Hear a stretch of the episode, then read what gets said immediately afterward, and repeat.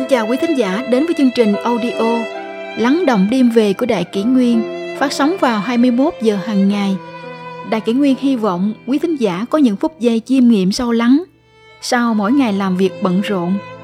Hôm nay, chúng tôi xin gửi đến các bạn thính giả câu chuyện Đằng sau mỗi người mẹ gắt gỏng có một người cha vắng mặt. Mỗi người phụ nữ lần đầu tiên làm mẹ, họ đang cố gắng hoàn thiện mình. Xin cho phép cô ấy không được hoàn hảo, cho phép cô ấy là một người bình thường. Cô ấy cũng có cảm xúc vui giận của riêng mình, cũng có lúc có chút nóng giận. Tôi đã đọc được một câu rằng, đằng sau những gắt gỏng ấy, trên thực tế là do một thời gian dài dồn nén mà tuôn ra. Và đằng sau mỗi bà mẹ gắt gỏng có một người cha vắng mặt. Hy vọng rằng nhiều người cha có thể đảm nhận trách nhiệm kia, yêu vợ, chăm sóc con cùng vợ, có thể thay tả cho con và vui đùa cùng con, cho vợ mình một khoảng không tự do và thoải mái.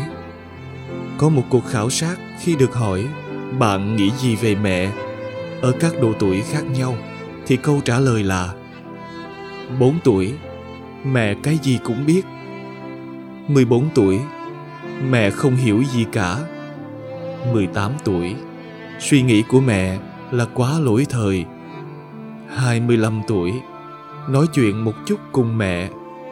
45 tuổi, nếu là mẹ, không biết mẹ sẽ xử lý chuyện này như thế nào.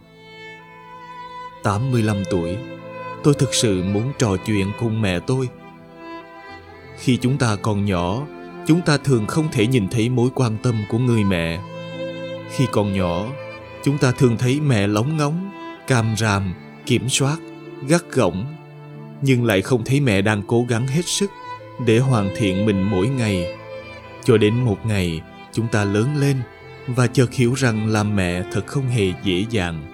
Chúng ta sẽ hiểu những thay đổi và nỗ lực mà mẹ đã gắng sức làm cho chúng ta. Có lẽ đối với mẹ, được nghe một câu nói của bạn, mẹ ơi, con yêu mẹ, được làm con của mẹ thật là may mắn, là điều hạnh phúc nhất trên thế gian này. Mỗi người mẹ là một thiên thần đã được Chúa lựa chọn, với một tình yêu để chào đón sự xuất hiện của một sinh linh mới. Hơn nữa, sẽ dùng tình yêu ấy để nuôi nấng chăm sóc đứa trẻ nên người.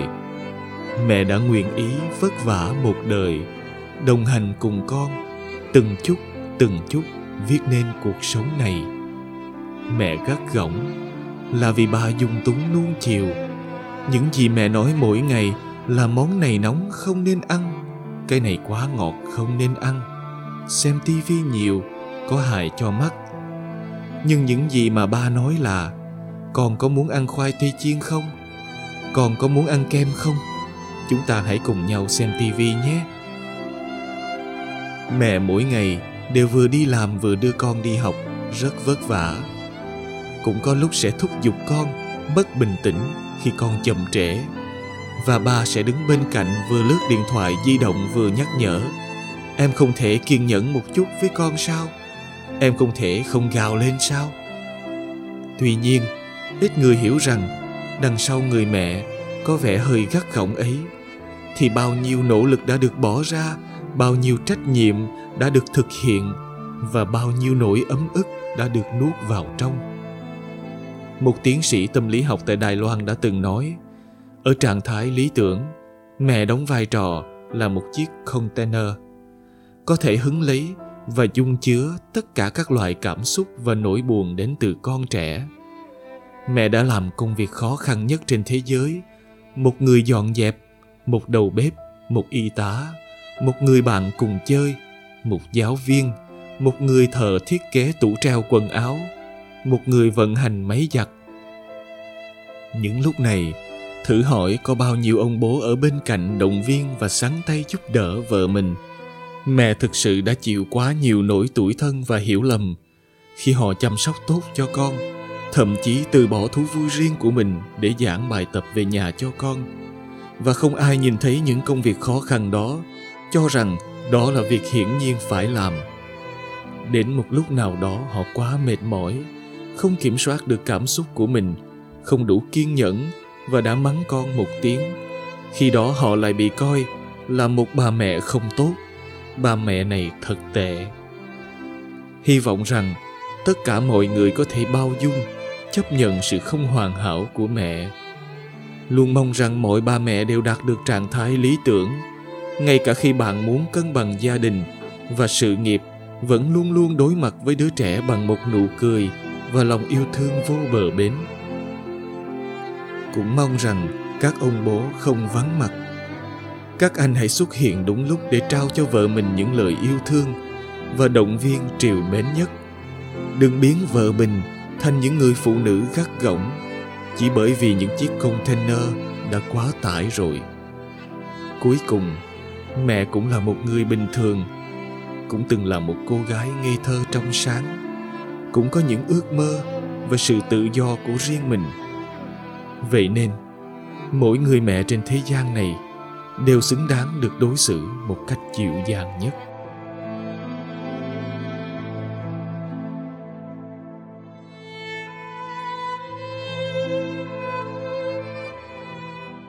Tiếp theo, chúng tôi xin gửi tới quý thính giả câu chuyện.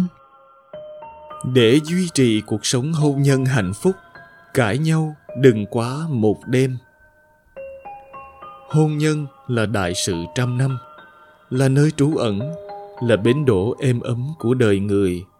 Bất luận bên ngoài có bao nhiêu thất vọng hay thua thiệt, tổ ấm gia đình luôn là nơi có thể xoa dịu đi vết thương lòng của bạn. Tình yêu có nhiều cung bậc, cho dù là tình yêu hạnh phúc hay tịch mịch, chỉ cần tiến tới hôn nhân thì có thể khiến nó trở nên trầm ổn, đáng tin cậy hơn. Có những lúc, hôn nhân là sự kết hợp giữa vô vàn những tư tưởng, tính cách và các mối quan hệ xã hội khác nhau của hai người. Điều này không phải lúc nào cũng dễ dàng, thuận buồm xuôi gió. Vậy thì, để duy trì một cuộc hôn nhân hạnh phúc, bạn cần phải giữ 3 nguyên tắc sau đây. 1. Cãi nhau không quá một đêm. Cãi nhau giữa vợ chồng là điều khó tránh khỏi. Nhưng cãi nhau nên chú ý đến giới hạn. Đừng để nó trải qua quá một đêm. Nhất thiết phải hòa giải ngay trong ngày.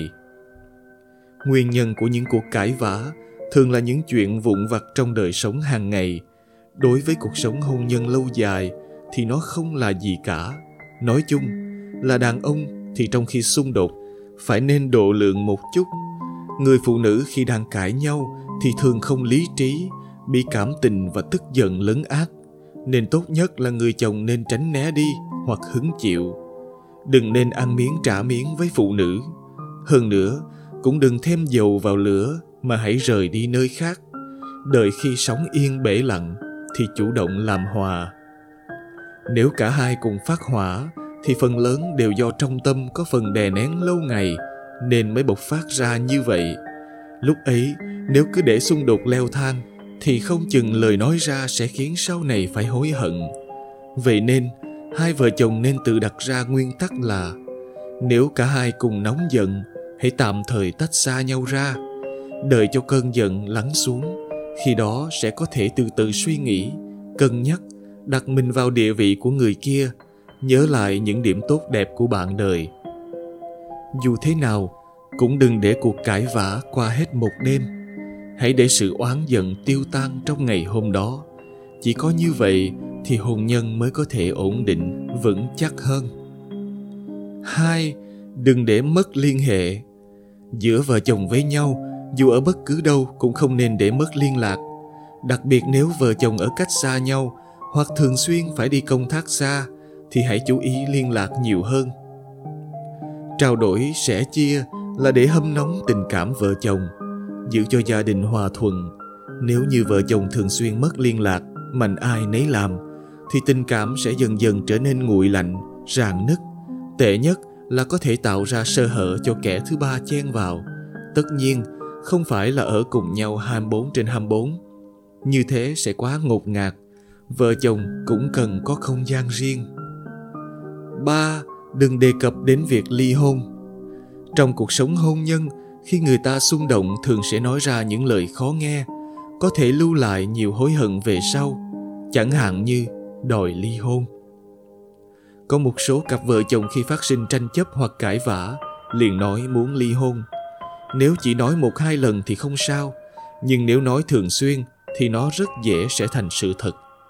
Người nói có thể ban đầu là vô ý nói miệng như vậy thôi, nhưng người nghe sẽ tổn thương, và cuộc hôn nhân tốt đẹp có thể sẽ kết thúc thực sự chỉ vì một câu nói. Thường có những tình cảnh như thế này vốn là từ một chuyện nhỏ nhặt như rửa bát quét nhà, sau đó dẫn tới đỉnh điểm là ly hôn. Một bên không ngừng đổ lỗi cho đối phương chỉ vì vô ý phạm phải một sai lầm nhỏ rồi tuôn ra những lời ác ý. Người kia rất tức giận, im lặng nuốt ấm ức, đau khổ không nói nên lời. Một bên nhất thời xung động nói ra hai từ ly hôn. Bên kia đang tức giận, lại nghe thấy từ ly hôn, liền thuận miệng mà tuôn ra. Ly hôn thì ly hôn, ai sợ ai chứ? Kết quả là cuộc hôn nhân hơn chục năm trong nháy mắt đã tan vỡ. Cho nên, đã là vợ chồng thì dù trong trường hợp nào cũng không nên đề cập đến chuyện ly hôn. Tóm lại, bí quyết để sống hòa thuận giữa vợ chồng với nhau không phức tạp như bạn tưởng tượng. Chỉ cần đối đãi chân thành với nhau, tôn trọng lẫn nhau, tôn trọng cuộc hôn nhân này hơn cảm xúc nhất thời của cá nhân. Vậy thì ắt sẽ hạnh phúc dài lâu.